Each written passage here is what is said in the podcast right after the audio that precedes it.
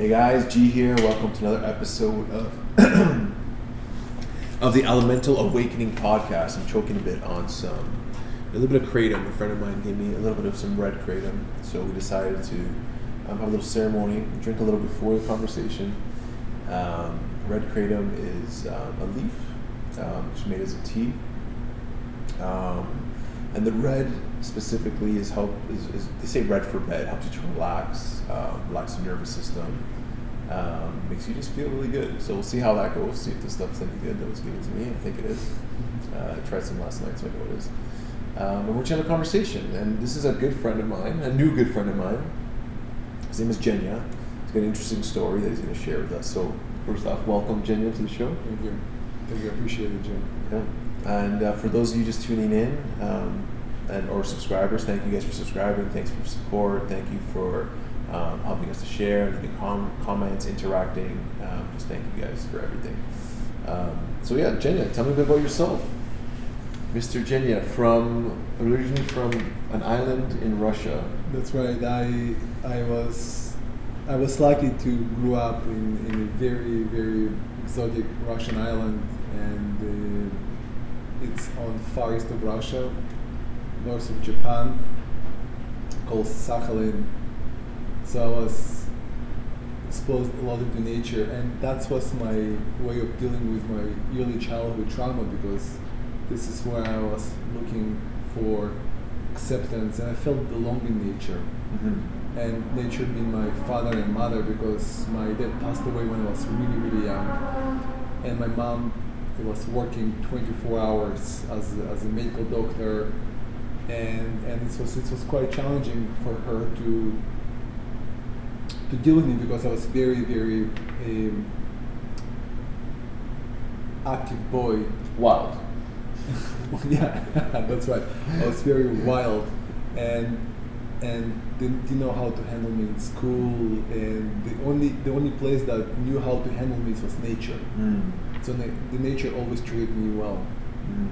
And the island is, is exposure to many many uh, elementals like like water and mountains and and and, and lakes, different colors. Um, it was it was. I, I was lucky. Today, when I'm reflecting, I think that I was I, I was very lucky to be as a child. Very lucky.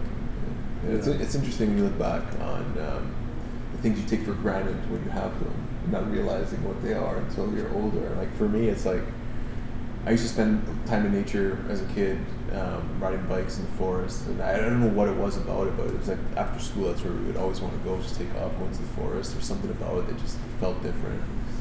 Um, and now as an adult, it's like I feel this lack because I don't get out there all the time. You know, like once in a while, once a week. You know, like Mhm. um, not even sometimes once a week. And you realize you're, you start you're getting taken away from your natural habitat, that connection to nature.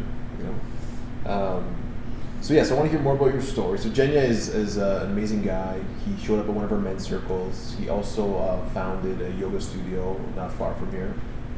Um, he's really into functional movement, functional exercise. His yoga, I did one of his classes, and uh, it was an amazing mix of um, strength training. It felt like movement, breath work, spiritual um, um, feel to it. It was an amazing experience. So he has a new program also that he's working on. He's going to share a bit about it and some of his philosophies behind that. But before we get that, let's. How did you become this man you are today? So you were a young guy growing up wild in, in how do you pronounce the name of the uh, Sakhalin. Sakhalin? Um, how did you get off of that island and get to Canada? Well, something happened between. So uh,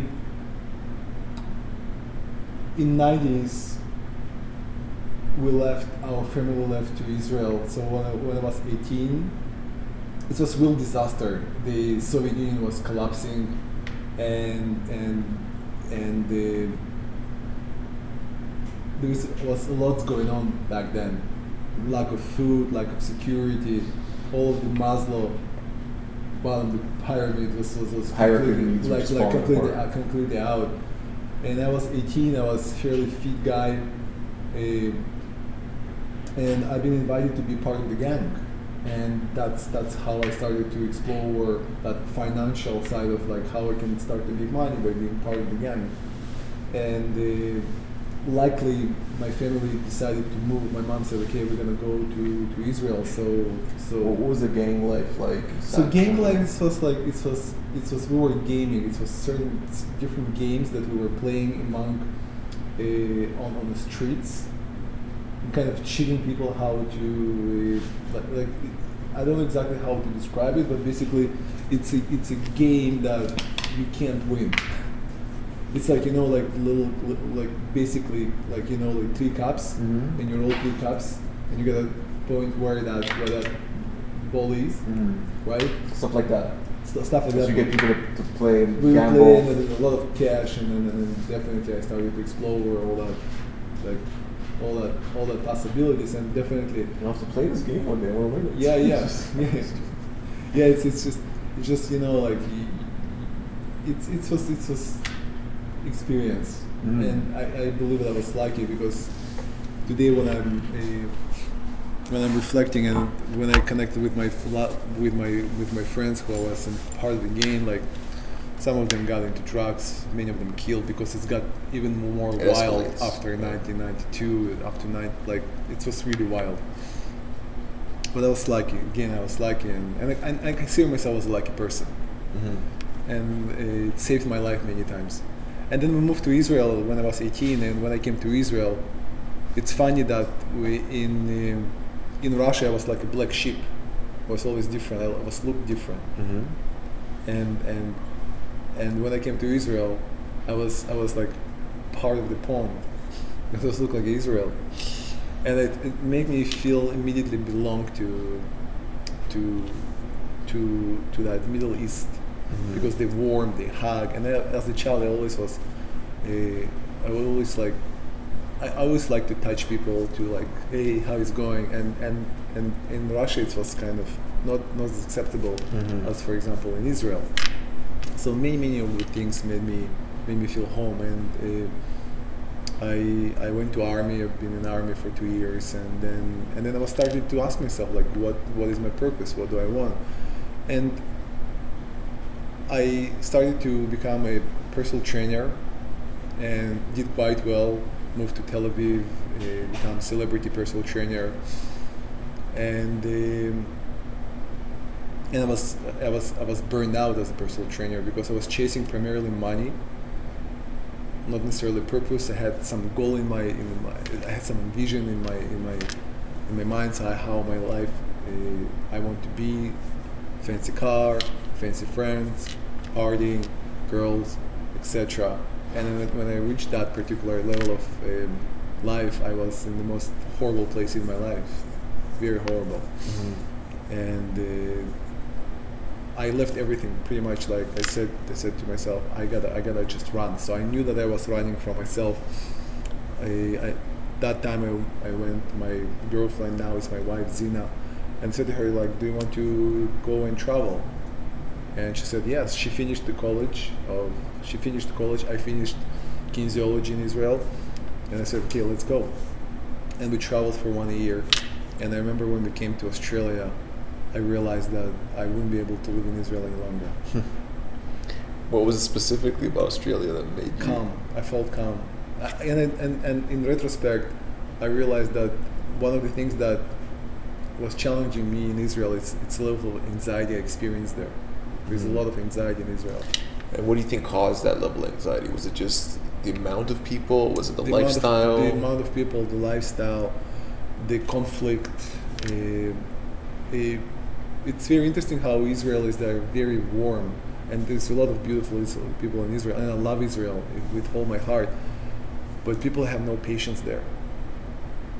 They they snap very fast. Similar to New York kind of feel? Like, No, it's different. You've never been in Israel. Never been to Israel, Oh no. yeah, we gotta go. okay. Yeah, yeah, it's it's it's highly spiritual place with with incredible people and uh, but it's the vibration there. It's very like Intense, yeah. very intense. You, you can feel it, Mm-hmm. and uh, and this is one of the reasons why it's hi- such such a highly spiritual place. There is so many great yoga teachers and and leaders in Israel Okay. teaching all over the world. A lot of musicians that that that traveling in, among ayahuasca and psychedelic ceremonies. So, uh, and then when when we come back, I we started to look at possibilities of uh, moving, and Canada was our our number one because my wife brother already been living here and then we got our first child was born and we moved to israel to from israel to canada and i've been here in canada for 13 years So, like when I met you, you uh, seemed to be a very conscious, spiritual uh, man. You know, and you came to one of our men's circles. That's how we first first time we met. Uh, obviously, we, we became friends quickly after. Um, there was a residence there. Um, but were you always like a spiritual guy? Were you always like focused on like betterment, personal development, or was there a shift somewhere from um, personal training to what you're doing now? I believe what, what happened that uh, when I when I was uh, practicing my kinesiology and personal training, I, I felt the gap is missing, and and definitely this was spirituality. I didn't connect mind, body, spirit, but, but back then I, I just I just thought like make my body stronger, flexible, whatever. Right, but I felt gap in myself. I felt void, deep void that I was feeling with alcohol, drugs, and stuff stuff like that so in Israel, I started to look into spirituality, but I couldn't find that, that, that vein that resonated with me. I, I went to Jewish uh, religion. It didn't work for me. But I was looking for spirituality. So when I came to Canada, I started to, uh, I, I applied for yoga teacher training. So and that's where How that, did you know um, you were looking for spirituality? Because you said you went to like a religion and it wasn't resonating. How did you know that's what you needed? Because I know you, I- you told me you were partying a lot and you just it's got tired pain. of It's it. like as I told you, there is it was a lot of pain in me that that that that I can I could only manage with alcohol. hmm or any other form of addictions that that available to everyone everywhere Yeah. And and that that pain is was it was more and more intense no matter what i was doing. I thought that i'll make a lot of money and i'll have fancy car and i'll have a bunch of girlfriends and friends and they'll be celebrity coach so my pain will go away. It didn't it was worse. I thought okay maybe i need to go and travel all over the world and see other countries because i, I know that when i travel I love, and then I remember, but but the point that we got to Japan, I was very depressed, mm. very depressed, and this didn't go away. I was I was, and then and then and then when I came to Israel, I said to myself, okay, now Canada, let's go to Canada because I always dreamed to move from Israel because I felt that I want more more more nature. I want Mm. more lakes, and I want vast. Uh, I, I I felt I said to myself, I said to myself like I'm confined in Israel and all of this energy it doesn't doesn't do me any good. So move to Canada, didn't go away. Mhm. So it's almost like tried everything, and that was like okay now now what? So I was naturally drawn towards movement and movement. The next step for me was very natural. It's yoga. So in yoga, I started to meet some people that they started to ask me questions that start, I started to reflect on Mhm. and that way I went deeper deeper into into that self self exploration because because uh, slowing down and, and facing myself removing the mask Mhm. and literally looking into what I'm running from started to create that kind of feeling of liberation that that I am on right now So looking at yourself sort of let you know that you're moving towards some more answers or, or relief from the pain that you were suffering. Sort of sort of engaging. So there's like a knowing. this creative my. So it was, it was like um, you knew you were on a path. You didn't really know where it was going, but you know it was in the right direction, yeah right? yeah So how long ago was that?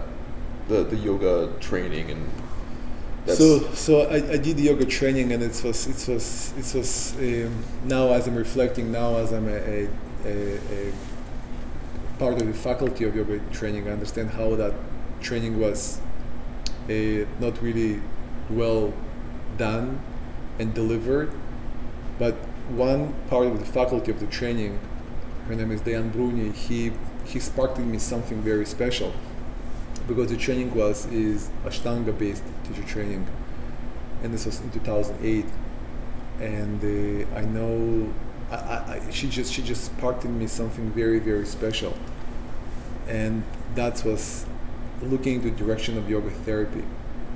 Okay. And then and then I was searching for So when you say yoga therapy, is that yoga therapy is like physical therapy? Yoga, like- so yoga therapy that I was looking for since childhood. Uh, I've been I've been a therapist for girls.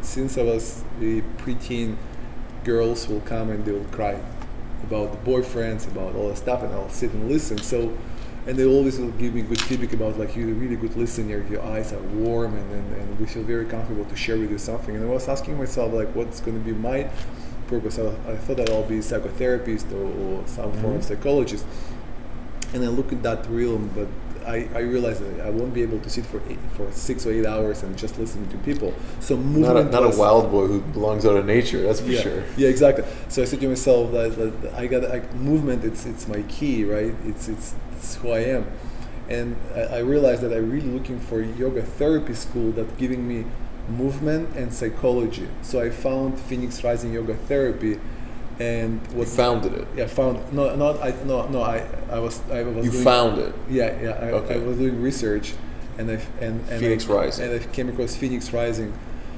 It was in 2010, and I enrolled, I enrolled myself because what they offer they offer a combination of a contemporary psychology and ancient yoga philosophy. So basically, I was getting skills on how to facilitate movement and ask open-ended questions. Mhm. So it's a form of a, like Carl Rogers' approach to psychology. He'd been asking questions, but he never gave the answers, and he was questioning the answers that people were telling him. So, so, so that kind of approach, and I really loved it. Mhm. You're not telling you, Yeah, you're asking. you're asking because Well, I think that's the premise behind like coaching. Like when I Mhm. this last year, it's almost it's over about a year now. Um, more than a year. I enrolled to become a life coach. I'm, an executive coach, an executive life no, an executive coach and a, and a life coach. And I thought, and this was my own learning, that you know, becoming a coach, you would learn how to teach people. But what my misconception was is, is the coach is just you have to ask the right questions so that they can find the answers themselves. yeah, So the less I talk, the better. I'm just asking questions. I shouldn't That's be right. saying anything to you that's gonna try to influence or guide you or anything like that. It's more about asking those right questions. And, and so yeah, so that approach is, is what I resonate with as well. And it just Me unlocked too. this whole thing. It was like I'm really good at asking questions. I'm really good at helping people to you know dive deeper into like asking them like, the right questions. And that's what the best coaches do. They're able to ask the right. questions so you find your own answers. yeah, and you're really good at asking questions. Thank you. I I believe asking questions is superpower. There's a, there's a, there's a notion known as so, so, Socrates, Socrates, yeah. Socrates approach. So Socrates was never giving people answers. He always been asking them questions, Mhm. and that's a Socrates approach. And uh, and I think it's a very powerful approach. Not to give an answer, but question the questions or question the answers. Absolutely, that way. absolutely. So, so this in uh, Phoenix Rising was a combination of of uh, yoga and some talk therapy as well, combined. in it, Yes. asking the right questions. So, for example, would certain emotions come up in certain poses? Was it Yeah. like was it like that type of? So founder of this school, Michael Lee, Michael Lee. his name is Michael Lee, and uh, what he realized and what he experienced himself in yoga poses is emotion, but he didn't know how to how to deal with them. Never mind that many yoga students are going through certain emotions, and and yoga teachers they, they don't know how to address it. So he started to develop a technique on how to help people to be with that emotion because it's an energy in motion Mhm. that that needs some some some some safe container where that can keep going instead of offering the napkin you just you just allow that process to continue to unfold and see where is that going to take him. Mm-hmm. The client, not you. You have no agenda. You're just there. You have a compassionate presence, Mm-hmm. and you're just witnessing and mirroring back what they're saying, uh, stuff like that. So basically, yeah, it's it's it was. It's it's that's that's was the it's very simple and it's very powerful, and because we have that psychosomatic experience, there's a lot that's going on in our body. It's stored in our body, Mm. and when you like heart opening, it's a big thing for many people, Mm-hmm. and it's it's very powerful. Yeah, it's quite interesting. Um, the relationship between the body and the mind, and I've seen uh, both ways where, as people start healing their body, things come up like emotions when they start moving things or like doing certain stretches, um, but also vice versa when they heal their mind and emotions, their body starts opening up. You know, so there's this there's this uh, relationship between the two, and I I think they both they can go either way. It can go mind, body, body, mind. You know. totally, totally. So, so you've been doing that for a few years, and then just recently you found some new interesting doors that have opened for you in, in the in the form of like plant medicines and stuff like that. Is that something that uh, you're open to talk about here today? Yeah, yeah, Yeah, absolutely. Um, so tell me about that experience. So you went from yoga and you're you're you're working on your spirituality and, and changing, and you're coaching all these people, and then one day you get introduced or you're called to it. How did that come to be? Yeah, it's it's happened last year in in, in August, uh, September, where one of her friend, my friends, told me that a, a, a shaman coming from Peru to facilitate San Pedro experience, and uh, I said yes to it. I was hesitant because I didn't know. I always imagined that I'll do it there, and I said yes to to that experience and. Uh, it was one day ceremony Mm-hmm. and uh, I experienced something very profound. I feel what I experienced from San Pedro. It's a deep heart opening. It just was very, very emotional and very. It's almost like it's it's very very very simple what I'm gonna say, but the answer is love. Mm-hmm. And sometimes it's uh, hard to describe these experiences because words don't really do them justice. And you know, like heart opening. You know, I could try to think about what that means from a intellectual perspective, but until you feel experience that process, you don't really understand it. you know? It's very experiential and, and it's and it's yeah, as you said, it's like words has a limitation to exp- to express what I felt.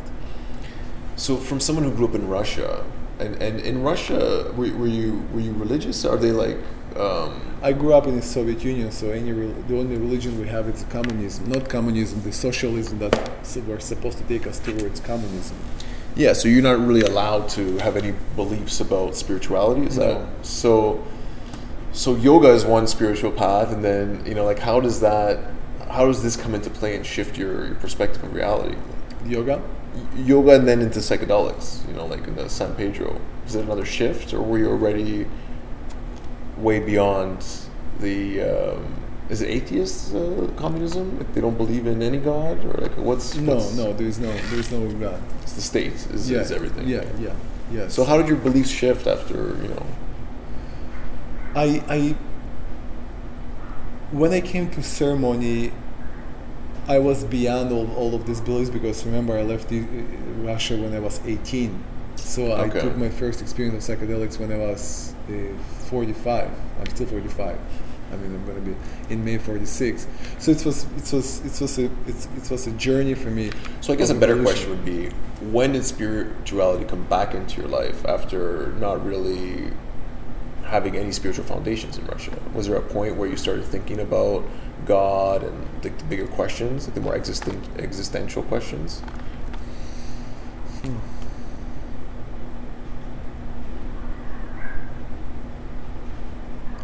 The word God never resonated with me. Mm-hmm. uh, I always felt there is something, and uh, I didn't. I didn't. I chose not to put my attention or evolve towards that direction because I was, I was more driven by material stuff. Mm-hmm.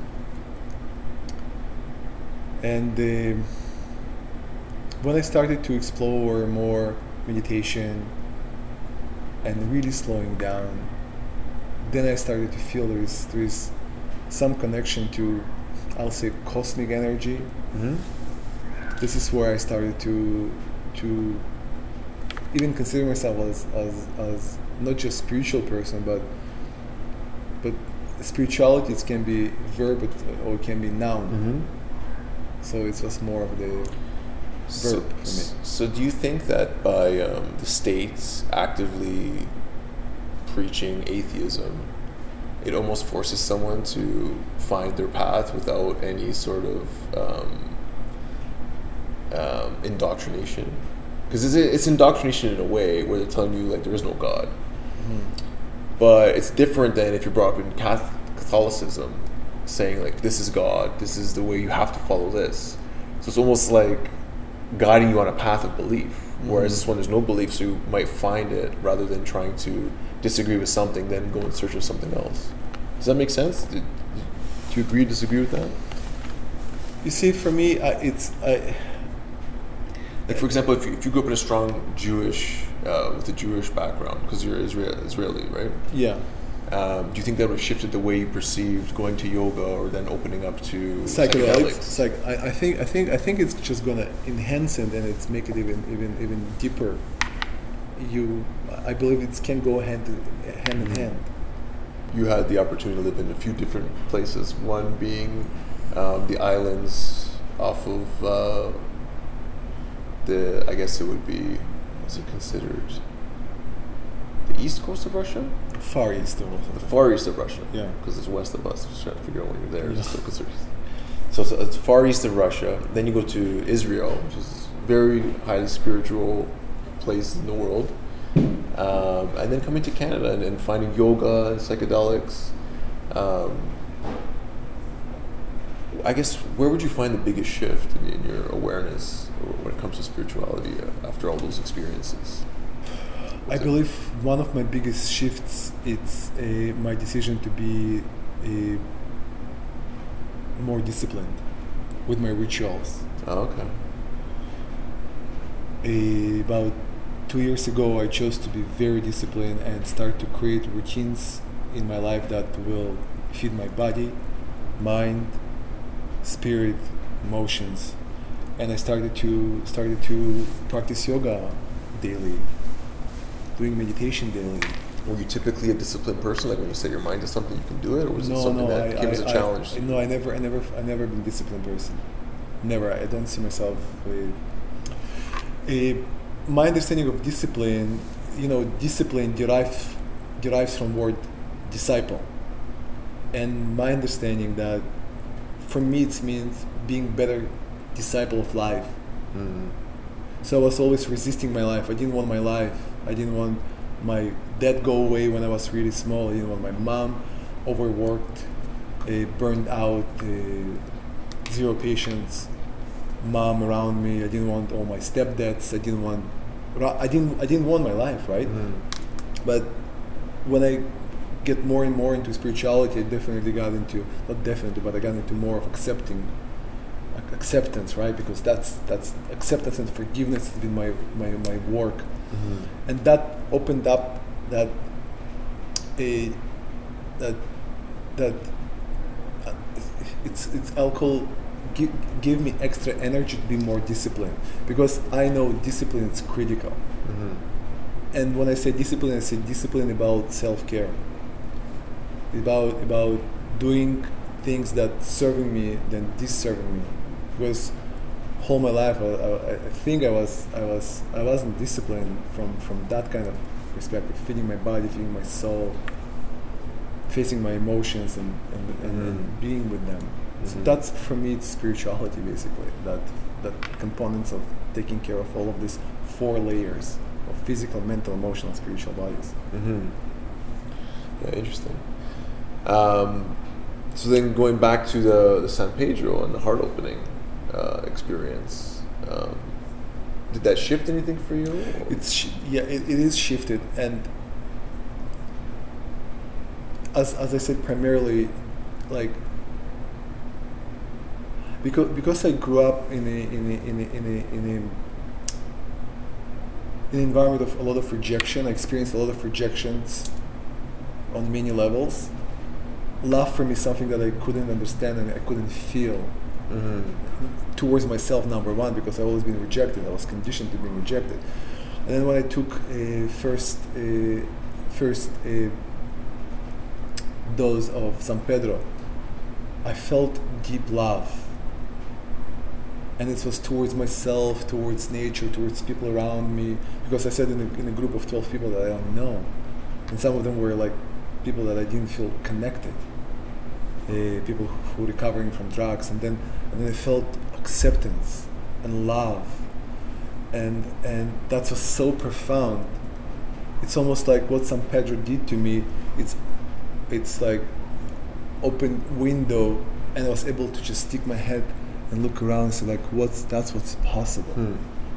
And then when ceremony was over, of course that feeling not was as, as, as strong as, as when I just described, but deep down inside I felt that that coming back to my daily routines, it's going to be so necessarily to continue to feed myself with that kind of microdosing Mhm. of yoga, meditation, breath work, and now I'm plunging every day.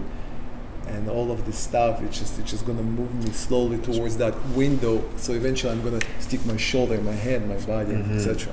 Amazing. Oh yeah, we're gonna talk a side. bit about plunging in a second. So it looks like the sauna is almost hot enough. Do you want to continue the conversation in the sauna?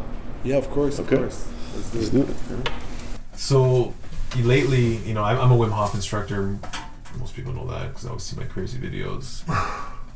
Um, you've been doing daily plunges in the lake, and Mhm. I want you to share a bit about that and about a little bit about Russian sauna culture.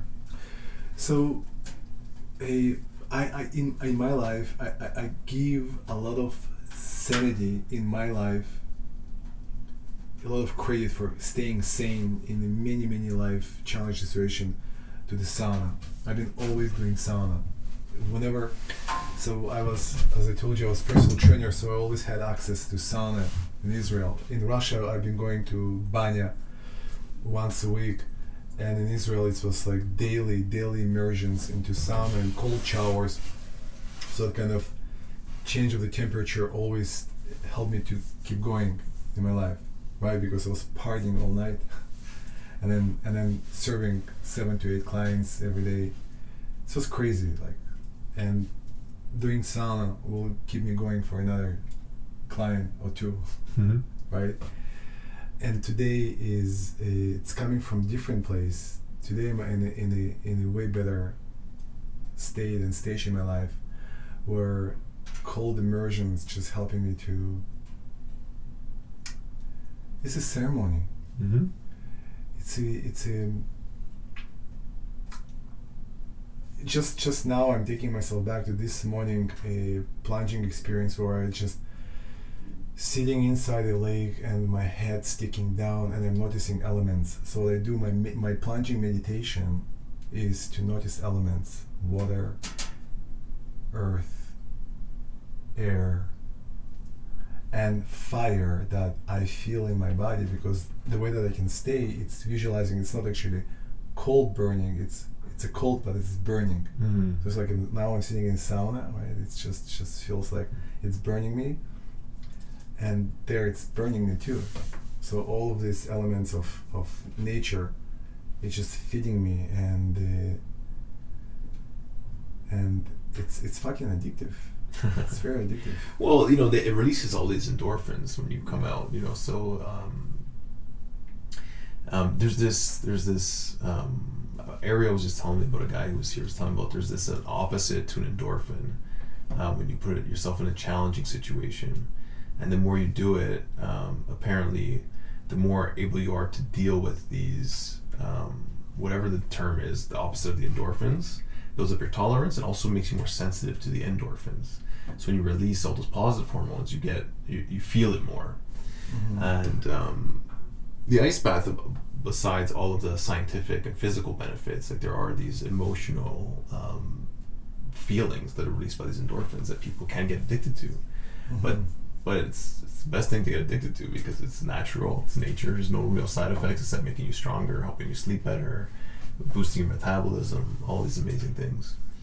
Um, have you found it getting easier as the days went on? Like the first one was challenging. You've been doing it daily for how long now? Since Since uh, when I came back to Costa Rica, I, I, at first, so so I was doing it from mid of December, something like that, Mhm. mid December. Hmm. And any any other changes you've noticed other than like physiological changes, mental changes? Um, it's hard for me to discern because uh, as I'm reflecting right now, I've been doing simultaneously breath work daily Mm. and microdosing, and uh, I'm on on. I decided to be a vegan for 90 days. Okay. How's that whole experience going for you? Yeah, it's amazing. It's all good. It's all good. So it's really hard to to, to kind of discern between all of these. Okay, how about we loop those together and collectively all those experiences? What what's what's going on in your life right now? It's empowering. yeah. I'm I'm going to to a transitioning in my life related to studio and center and um, and it just it just seems to everything it's uh, there's a deep trust in me that I can handle it Mm-hmm. opposite to something else that I experienced most of my life that's something around the corner that's waiting for me and I won't be able to handle it Mm-hmm. so I'll probably commit to suicide because Mm. being suicidal for me it was most of part of my life Wow. right? Because I told you that my dad committed to suicide when I was four months old, and statistically, you the chance of the child to suicide is going for by a lot of chances to suicide because If the all- father. if, if father or one of your parents, but Mm. definitely mom it's different than father, but male male it's different interpretation. So I was, I was always making myself ready. One day I will because there is something gonna come up into my life that I won't be able to handle emotionally, and I'll, I'll go It's interesting. I contemplating on that how it's gonna happen and stuff like that. Yeah, it's, it's interesting that uh, that example. I had an interesting experience last time I was in Costa Rica um, drinking ayahuasca.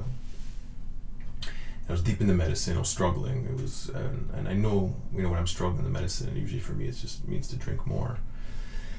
And I remember sitting up and uh, couldn't find my glasses, and I couldn't see anything.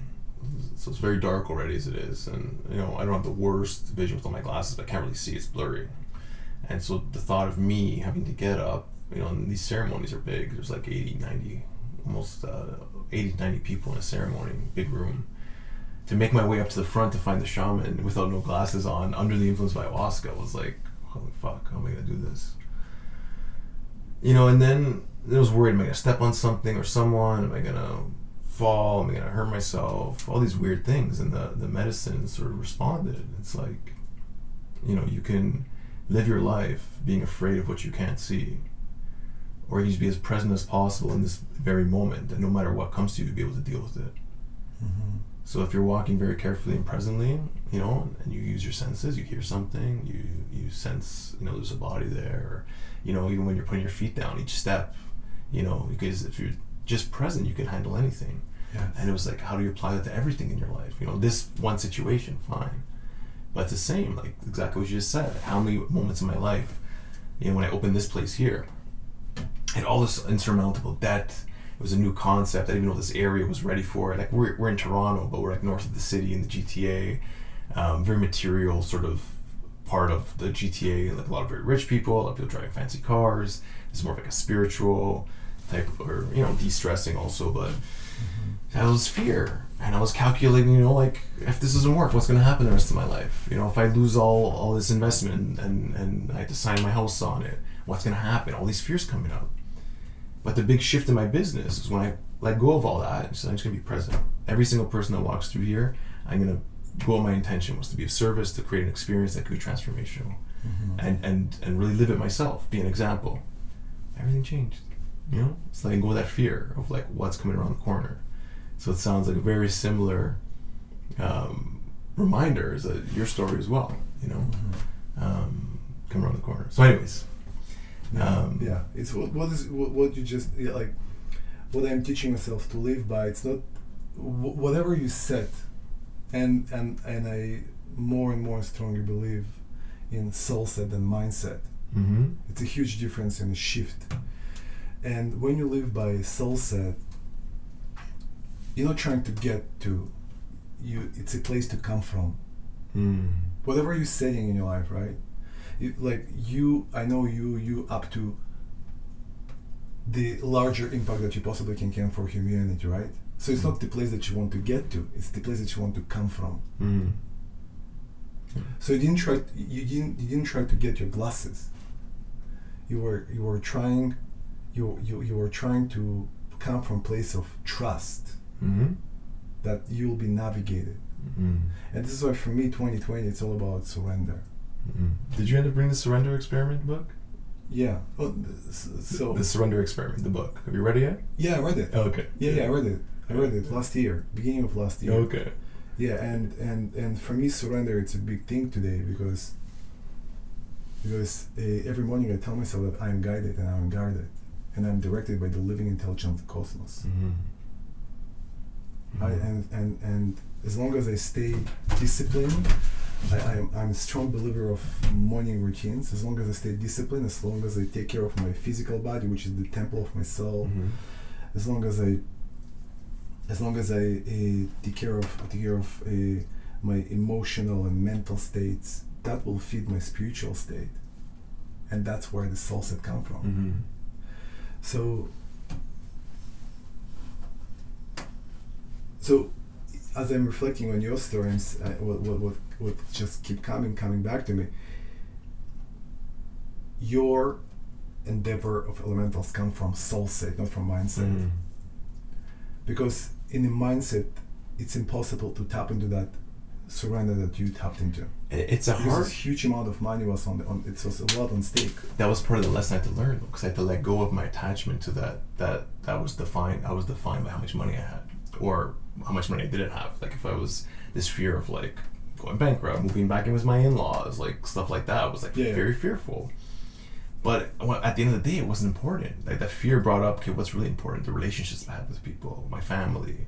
You know, I, that can never be taken away from me Never. you know so as long as i can hold that space of integrity and not you know like 'cause some people in those situations might do bad things because they feel stressed or they feel like they're put in a situation that um, they need to change things but i was just like no just be present and um, trust um, so yeah so it was a very interesting experience um, in that regard yeah Yeah. and just letting go into it you know just letting go allowing things to unfold it doesn't mean not working either like Yeah. some people think surrender is giving up Yeah. surrender is for me it's letting go of trying to control the outcome but also working hard with passion Mm-hmm. you know and and finding balance but having um but moving forward in the moment Yeah. so you know it's not about stopping giving up and saying okay whatever's meant to happen is going to happen i'm not going to do anything no continue to learn continue to have passion continue to be yourself and express yourself but don't be so fixed that oh i need to make this much money i need to have this many people by this time like it's good to track your metrics in a business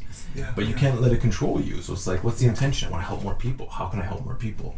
You know, Yeah. be myself. Let them be themselves. Show them Yes. experiences. Don't make them feel pressured. You know, have an open door where they can do a sauna and a plunge, which we're almost getting Mhm. ready to go. Got about five minutes. Um. So yeah, so that that's been incredible, and um, yeah, the heat's making me lose my train of thought a little bit here, but um, I guess your story was um, also going in that direction as well. So you you're you're surrendering this year. You're letting go. Um, and how has that been working out for you? It's been working really well because uh, uh, I believe in the lighthouse approach. Mm-hmm. I think I shared it with you, Mhm. but I definitely will be happy to share it one more time. I used to be tugboat. I used to hustle and looking and grabbing and trying and selling and pushing and challenging and motivating. And this is more tugboat approach, which is absolutely stage of Mhm. life and state of life where you where you do that. But there is a, there is a, there is a, there is a I'll say easier way and deeper way to do that. It's being a lighthouse Mm. it's it's it's holding your stance being in one space doing your work and illuminating. So whoever gonna come, gonna come. Mhm. It doesn't mean that you're still standing and doing nothing. Mhm. No, you. I, I'm a big believer of, of rituals and routines that you do every morning, Mhm. and and that that kind of that kind of energy helped me to attract into into our center great teachers, great educators, Mhm. absolutely phenomenal students. Amazing. Yeah, so that that probably what what my Do you ever feel um, like the impulses of like like that old mindset of like trying to be in control? Of course, of You know, course, like trying. course. It's, it's a battle, right? It's like All it's it's, it's an adjustment to really fully surrender. every day? Um, it takes practice, commitment, making Yeah. mistakes, Yeah, going back and exactly. forth a little bit. Exactly. I, I heard it from Maria Forleo, and she, she she wrote a book. It's called "Everything Is Figure Outable," I like that. right? It's figure outable, and and what she said deeply resonated with me, and I was ready to receive her message. There is a readiness. It's like the guy he was ready to stop eating his nails. Mhm. There's a readiness, right? Mhm. It doesn't. It didn't happen in five minutes. Yeah. It took him four years to Mhm. make that radical decision, Yeah. right? But it's five to five minutes. Once you're ready. Once you're ready, you gotta be ready. Mm. The readiness is the big key, right? Yeah, willingness. When people hear that stories about NLP and power of NLP, it's, it's it is power of NLP, but it's the power of readiness. Yeah. The enough enough suffering, and sometimes struggling. you find NLP at the right time when you're ready. Exactly. You know, like they, it was always around, Yes. and now it's on your radar when you're like, okay, I really want to make some change in my life. So now you attract these opportunities, and that's what I think surrendering is about. It's it's once you start to surrender the things that were there that you couldn't see before. Now you can start to see them. You have more awareness. These opportunities. Mhm. Whereas, you know, a pattern which is like, why does this always happen to me? It's like, okay, there's something here that I need to learn or experience, grow from. and that's a really good question. Why it's happening to me, and why it's happened that way, and why why it didn't have that way? Because what M- Maria, Maria, what she shared, she said, you can't lose. You can either learn or win, which is pretty much the same. Mhm. When you're learning, you're winning. When you're winning, you're learning. Yeah. But you can't lose. That kind of soul set is very, very It's powerful. changing your mindset to a soul set, I guess. soul- exactly. Yeah. exactly. Changing into a soul set, and you become a lighthouse that doesn't hustle. You just hold your space, and you know tomorrow morning either you, either you did your projected revenue goal or not. You're still doing your yoga practice. You're Mm. still doing your plunges. You're still doing your breath work. Yeah. That's the key because the key is to maintain vibrational energy that that coming from your soul set, and that consistency will attract to you opportunities. and that's what's happened to me. You know, like the, all the fears, everything over the last few years have gone away, and now I'm just have this crisis of too many opportunities. I don't know where to spend my time. But this is also another challenge. Like so, the universe is presenting new challenge, like me being able to say no to certain things, or setting boundaries, not feeling bad because I always want to say yes and please everybody. Yeah. So now it's like really checking in. Is this aligned with what you really want to do? what Is you it- what you inspire to do. yeah, is this really aligned with where you see yourself going and what you want to do? Mhm. And if it's yes, yes. If it's no, then you have to like It's- be it's- open, transparent, in, in a nice way. Be able to share that. Listen, you know, I, I love you. Thank you for the opportunity, but you know, I'm gonna have to pass. Yeah. Um, so it's, it's a new learning for me. You know, before you thought I could take on the whole world and do For everything. too. Same thing. We're six years into into our into our center, and people always coming to me with Ideas, with, with ideas, and let's do this, let's do that. And my my mentor and Tricia Sagradi, her standard is always excellence and high standard. And that's something that I that I wasn't doing uh, up to that point when I met her, and even when I met her, she still was coaching me around Mm. that excellence. And now, the question I ask myself: If I say yes, can I can I bring that project into the state of the excellence? Yes. And if it's no, I'll say to the person, you know what, I would love to do that. It sounds amazing, but I can't see myself dedicating enough energy to bring it to that level that you want in vision. And my standard, it's high standard. I just recently had like what seemed initially to be the opportunity of a lifetime to take over a center with no upfront start cost. Mm-hmm. But it wasn't exactly like what I'm trying to do. It was just one portion of what we have here at Elemental, and you know, like I was like really thinking, you know, should I do it? Should I not do it? At one point, like I can be lucrative financially. There may be all these issues you can't see. Is it going to take away your energy from what you're trying to do in building like this community uh, here? So, you know, I dragged my feet in a bit and decided not to go through with it, and you know, I think I made the right decision. And How do you feel with that decision? I feel great. I feel That's great. it. And before you That's- said this great fear of missing out, if I don't make this investment, or you know, if I don't do this, I'm gonna lose out. But it's like I'm not losing anything. there's nothing really you can't lose. You can, that's You win or you learn. That's the thing with psychedelics. When you go into that, when you do your work of, of, of preparation to psychedelics, you're going to you take yourself through the process. You do your integration. By the end of that, you or during all that process, you understand you can't lose. It's just you And can't. the key is the integration. Absolutely, It's so important, which is your daily routine and ritual. They go hand in hand. Like absolutely. one is important for the other. So it's Yes. like if you just do a psychedelic, I think you're 25%. If you do a good routine, 25%. True. When you combine, it's like 80%. It's not 50%. It's- It's, it's a different uh, equation after. Absolutely, absolutely. You ready for a plunge? Yeah, I'm ready for lunch. So we're gonna do that. So um, yeah, again, thank you for, for coming, for spending this time here, for hanging out, sharing your story, some of your wisdom. Um, there's one teacher or one saying that you, you told me once that really resonated with you about people who are on this journey. You said, um, if they were sleeping, let them sleep. Yeah. You tell you, you'd say it better. Yeah, so so basically, I learned it from Michael Lee, my teacher, and, and he said to me, as a, as, a, as, a, as a therapist, as you invite people to deeper journeys, and deeper and deeper, the deeper you're going to go, the, the deeper you're going to invite people, and, and there's, there's different few levels, and you're going to meet people, and you're going to sense that they're still asleep, to let them sleep peacefully. So if they're sleeping, let them sleep. Let them sleep peacefully, right? They're not ready. We spoke about readiness to dive, and um, and there's next uh, it's uh, people who are awakening, so shapen gently, and then they are awakening, awakened people, Awakened, awakened that that nourish them and learn from them. nourish them. and learn from them. So um, if you're watching this, use this as a guide. You know, if there's, if you feel called to to be a leader, um, everyone has something to learn from everyone. You know, but it's, it's sharing humbly without trying to impose is really important. Uh, but again, you know, if you're watching this, you're probably in the process of awakening uh, or, or already awakened. Um, and uh, yeah, nourish that, learn from others, share, expand, share this podcast if there's something in it that resonates with you. And I always say, like, if there's one word, one thing that we shared that really stood out, dive deeper into that, investigate that more, and uh, there's probably something there for you. So thank you guys so much for tuning in. Uh, Genya, again here. If you want to connect with you, are you on Instagram? Do you have any social media? Yeah, I'm on social media, What's- Genya Klaiman, Genya Klaiman. and you can find me for at Indigo Yoga Studio. All right. Thanks for tuning in, guys. Until next time, an amazing day. Love you guys. Peace out.